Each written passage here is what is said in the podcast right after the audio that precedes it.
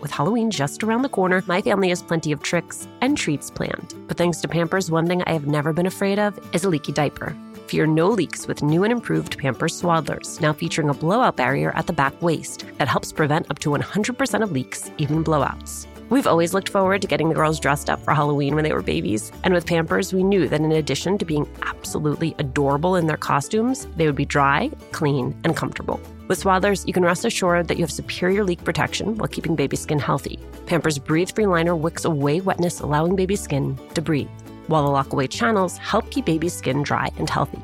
Pampers Swaddlers are dermatologist approved by the Skin Health Alliance, hypoallergenic, and free of parabens and latex. Pampers Swaddlers are available in sizes newborn to size 8 and now feature designs with the newest animal characters, Shiloh the elephant and Freddie the duck. For trusted protection, trust Pampers, the number one pediatrician recommended brand. Download the Pampers Club app today and earn Pampers Cash. Redeem your Pampers Cash for exclusive Pampers coupon savings and rewards a little update on our March 27th live recording of Latina to Latina. You did it. You sold out our early bird tickets. Thank you, thank you, thank you. There is still time to grab your regular tickets while they last. Again, the details. We are partnering with our friends at Poderistas to bring you a conversation with New York Times bestselling author Xochitl Gonzalez. It is happening at the William Vale in Brooklyn on March 27th. You can find the link to purchase tickets on our Instagram page at Latina to Latina or online at Alicia Menendez XO. I cannot wait to see you.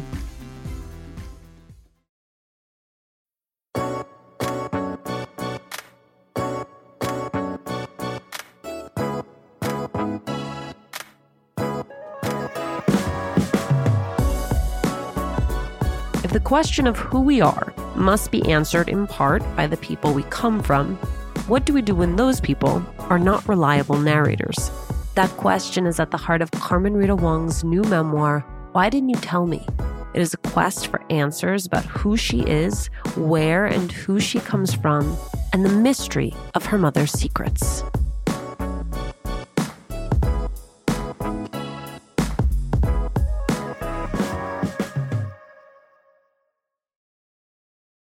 Carmen, my love, you did it. Congratulations. Oh my gosh. Thank you so much. Carmen, tell me about the man who growing up you understood to be your biological father? Uh, you're talking about Papi Wong. He was a Chinese merchant marine who stepped off a Norwegian shipping vessel in the early 50s in Manhattan on a pier with the shirt on his back and just went into Chinatown and started a new life. So I knew him as this guy who kind of came in and out of my childhood, my early childhood life, but he was always a presence.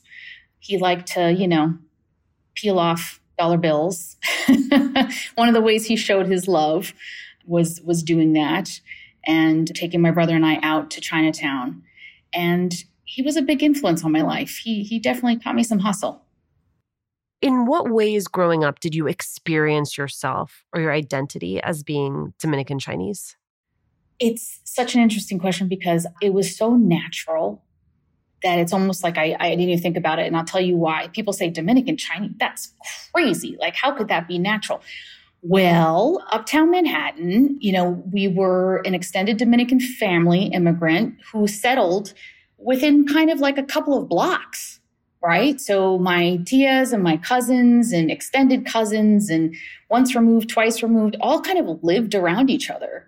And then my cousins also had a Chinese father. And these were the cousins who lived across the street. And these were our best friends growing up, my brother and I. So it was seen as just normal. It didn't seem not normal until we moved out of that space.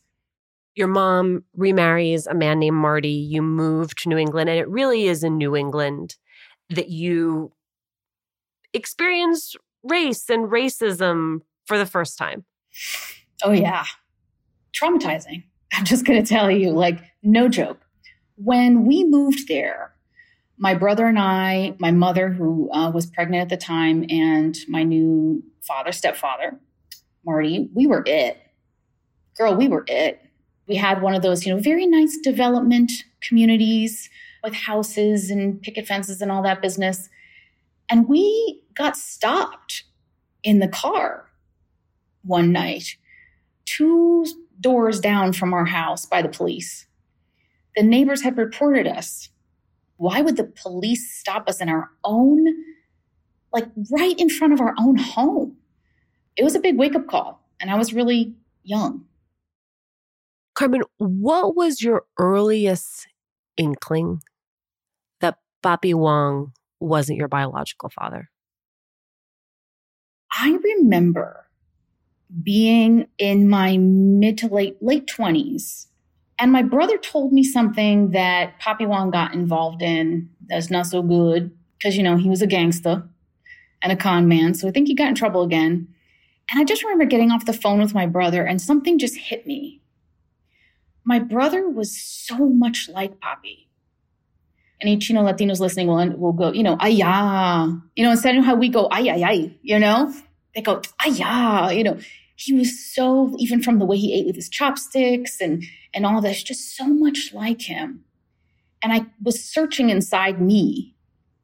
where did he live in me? Where was he? Because of course, physically, you can explain it away because, you know, when you're mixed kids, you come out all sorts of ways and I just was like, it wasn't the physical part. It was, it was inside of me. Where was it? I couldn't find it. And that kind of was solidified when my brother told me that my mother had confessed to him that she had had multiple abortions before me. And so that made me realize that maybe she was involved with someone else. That was it.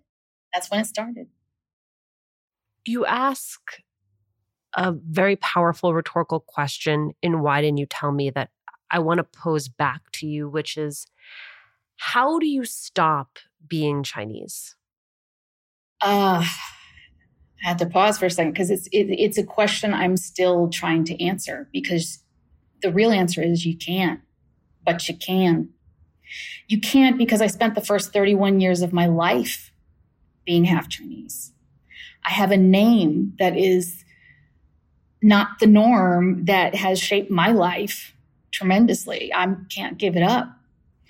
So, in that way, in terms of how I was raised Chinese, I can't stop that. But what I am very clear on is that I don't know if I can say I'm part of the Asian community anymore. I don't know the Asian community has been so accepting of me. And the few Asian friends that I know that I've told this to don't see a change. They don't see any any reason why I shouldn't be a part of their community. But I think as my Latinness has been questioned, there's going to be a lot of questioning on on that for sure. When my babies were going through their exploration stage, I had so much to worry about falling over, bumping heads. What did she just put in her mouth? The list was endless. But when they were in Pamper Swaddlers, I knew I never had to worry about a leaky diaper. Swaddlers are great for both baby and mommy. They keep your baby's skin healthy and dry with Pampers Breathe Free Liner, which wicks away wetness, allowing your baby's skin to breathe. Swaddlers have always given me peace of mind knowing that diaper rash and leaky diapers were not in our future.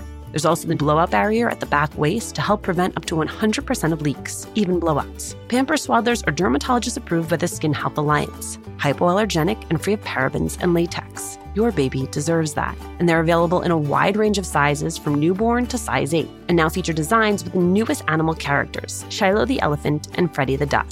Having a diaper you can depend on is important, and it's why I have always loved Pampers, the number one pediatrician recommended brand. Download the Pampers Club app today to start earning rewards with every diapers and wipes purchase. Not to mention, get great parenting content with Pampers Club.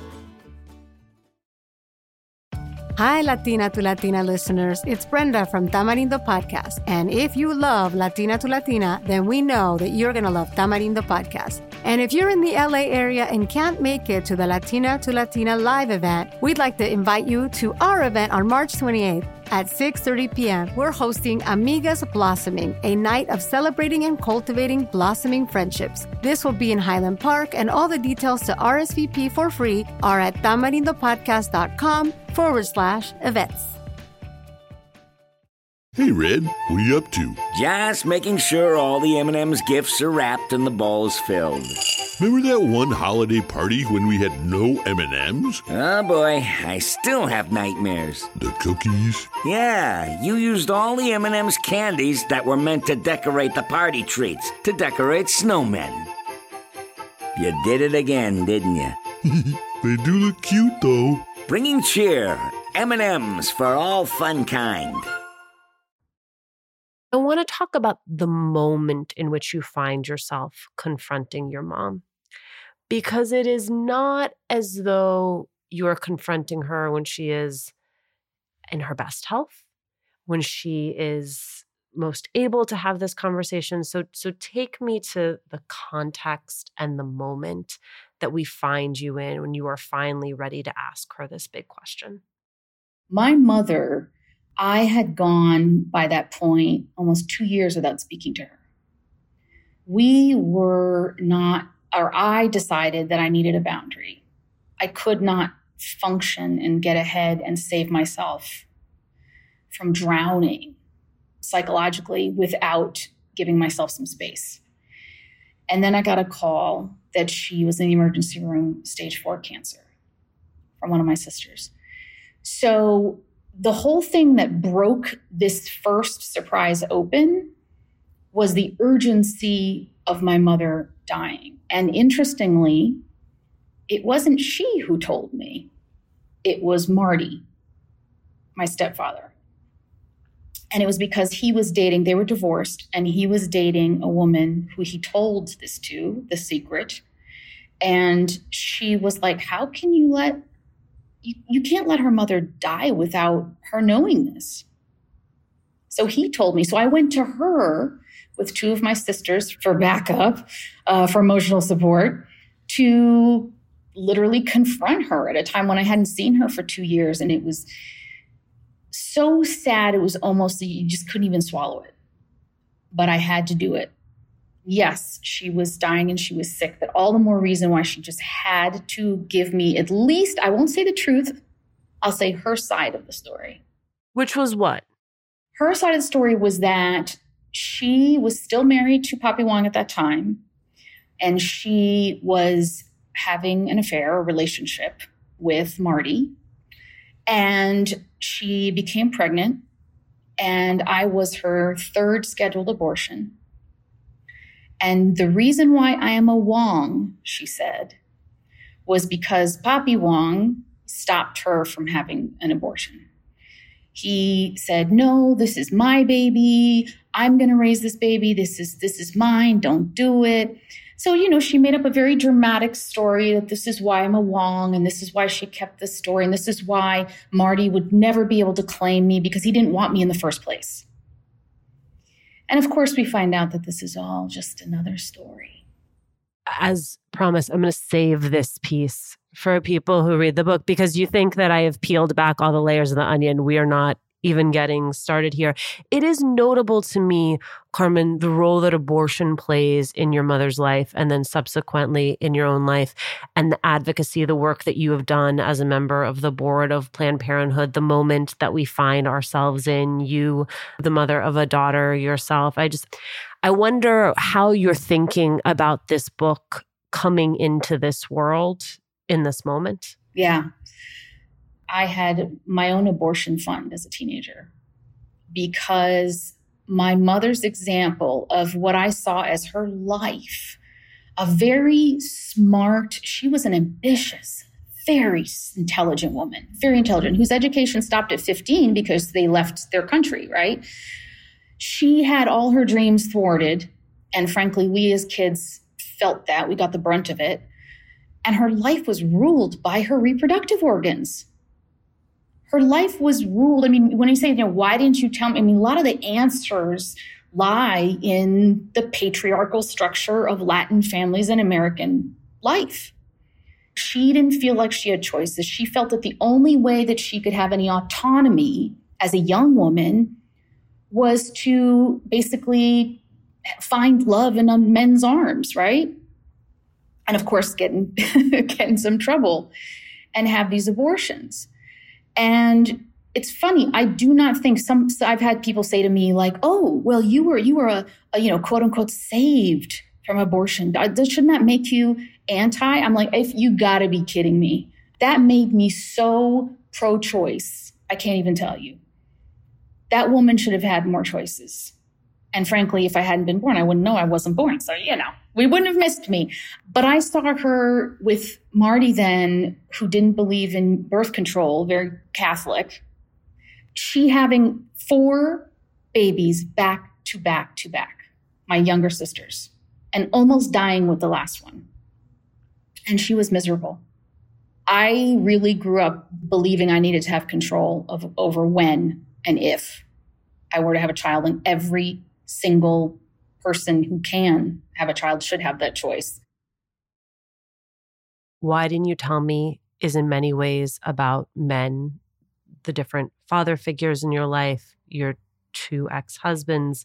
But the man who was most vivid in your retelling to me was your brother Alex. And I, would like for you to talk to me about the confluence of losing your sibling at the same time that you are losing what was your sense of identity? My brother only passed away two years ago at the beginning of the pandemic. He was the person in my life that I was closest to, always. I even forgot your question because I just got lost in missing him. It just occurred to me reading it that I was like, I wish she had Alex for all of this. Yep, absolutely. The book is dedicated to him. He was my Wonder Twin. For anybody who remembers Saturday morning cartoons, we were the Wonder Twins, even though we were five, six years apart. I always forget. He was the only one who championed me. I credit him with so, so, so much. And I was getting frustrated with selling this book, the memoir, because the publishing world, as you know, is very blanco, right? It's very white. And people couldn't understand all this intersectionality. And my brother passed away, and I was taking another crack this I was about three years into to having written it over and over again in different ways that different people wanted me to write. It's you're too angry, this is too confusing, there's too many characters, all this sort of stuff. And in frustration, one day I just I, I missed him so much, and I just cried an angry cry and said, "Alex, you've got to help me figure this out. It's got to get done." And the inspiration to write it in this format came to me in that moment. And I credit him with that because I don't feel like he's ever left. Again, a lot of the characters that are going to move throughout the memoir are, are men, but your mom is the central character in so many ways, right? Outside of yourself. She is the one you are begging this question of why didn't you tell me? She is the one that you keep sort of coming back to. And the answer you offer for why she didn't tell you, I think, is one of the most incredible parts of the entire book. And, and you're clear, it's you don't have a neat answer and you don't have a definitive answer for why she didn't tell you, but somewhere in there is an incredible insight on the women of her generation. Where have you landed on this question of why she didn't tell you? it is a enigma in many ways. And in many ways, it's very clear that when you are a woman in a time where your options are limited, when you're an immigrant, she was initially undocumented, where you have a father figure like my abuelo, my grandfather, who was a very big, tall, strong, abusive man who ran that house and, and all the women lived in fear. What are your options if you're smart and you're ambitious? What do you do?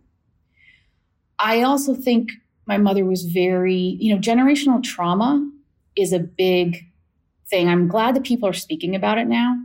I feel like that's something that hasn't been really spoken about enough. And now we have epigenetics. Now we have, you know, the, the whole science and the idea that basically even genetically trauma and abuse gets handed down through families.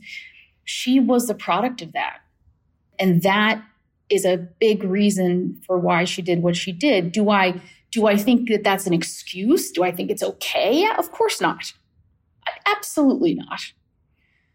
But I can see and understand. And that's something that I hope that when people read this, you can have an idea of holding all multiple ideas of people in your head that yes, yes, this person was, you know, was abusive or my parent was abusive, but they also were broken. They also loved me. They were also a child who was broken by someone else.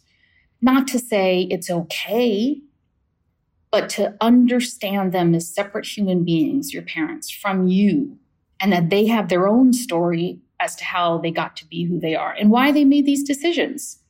I think that that's important. It was a gift to me to figure that out. What has your mother's sort of commitment to omission changed about you and your pursuit of the truth? I have uh, developed in reaction to her. Sometimes we just we just do that. We don't grow up like our parents because of them. Sometimes we do we become who we become in spite of them. I have almost a compulsion really to tell this truth because I've I know now after all these years in media then I started weaving stories into some of my financial advice. I would have young women, young brown women, Latina and black women, Indian, come to me and just say, Oh my God, thank you so much. And women were so grateful to hear those personal stories. I'm not alone. I'm not the only one. That I was like, Oh my gosh, like the truth is powerful as hell. That's why I'm sharing it.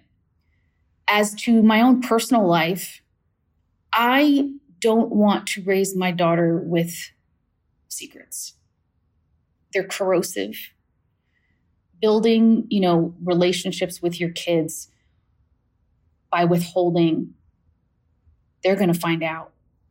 Don't I think I, I opened the book with um when you bury the truth, you bury it alive. That baby lives and that baby screams and it's going to get heard eventually. So it might as well be by you. Carmen, congratulations and thank you so much for doing this. Oh, thank you so much, Alicia. Thank you for all you do and your support. Thank you for having me.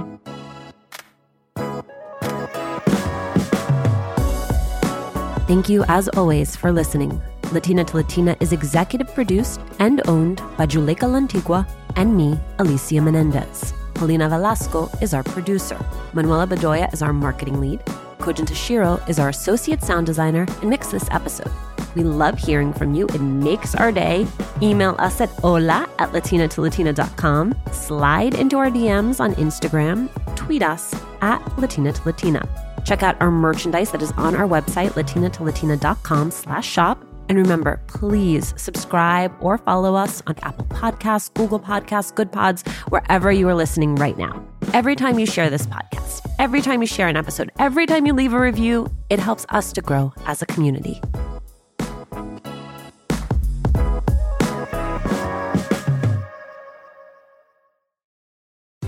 Little update on our March 27th live recording of Latina to Latina. You did it. You sold out our early bird tickets. Thank you, thank you, thank you. There is still time to grab your regular tickets while they last. Again, the details. We are partnering with our friends at Poderistas to bring you a conversation with New York Times bestselling author Xochitl Gonzalez. It is happening at the William Vale in Brooklyn on March 27th.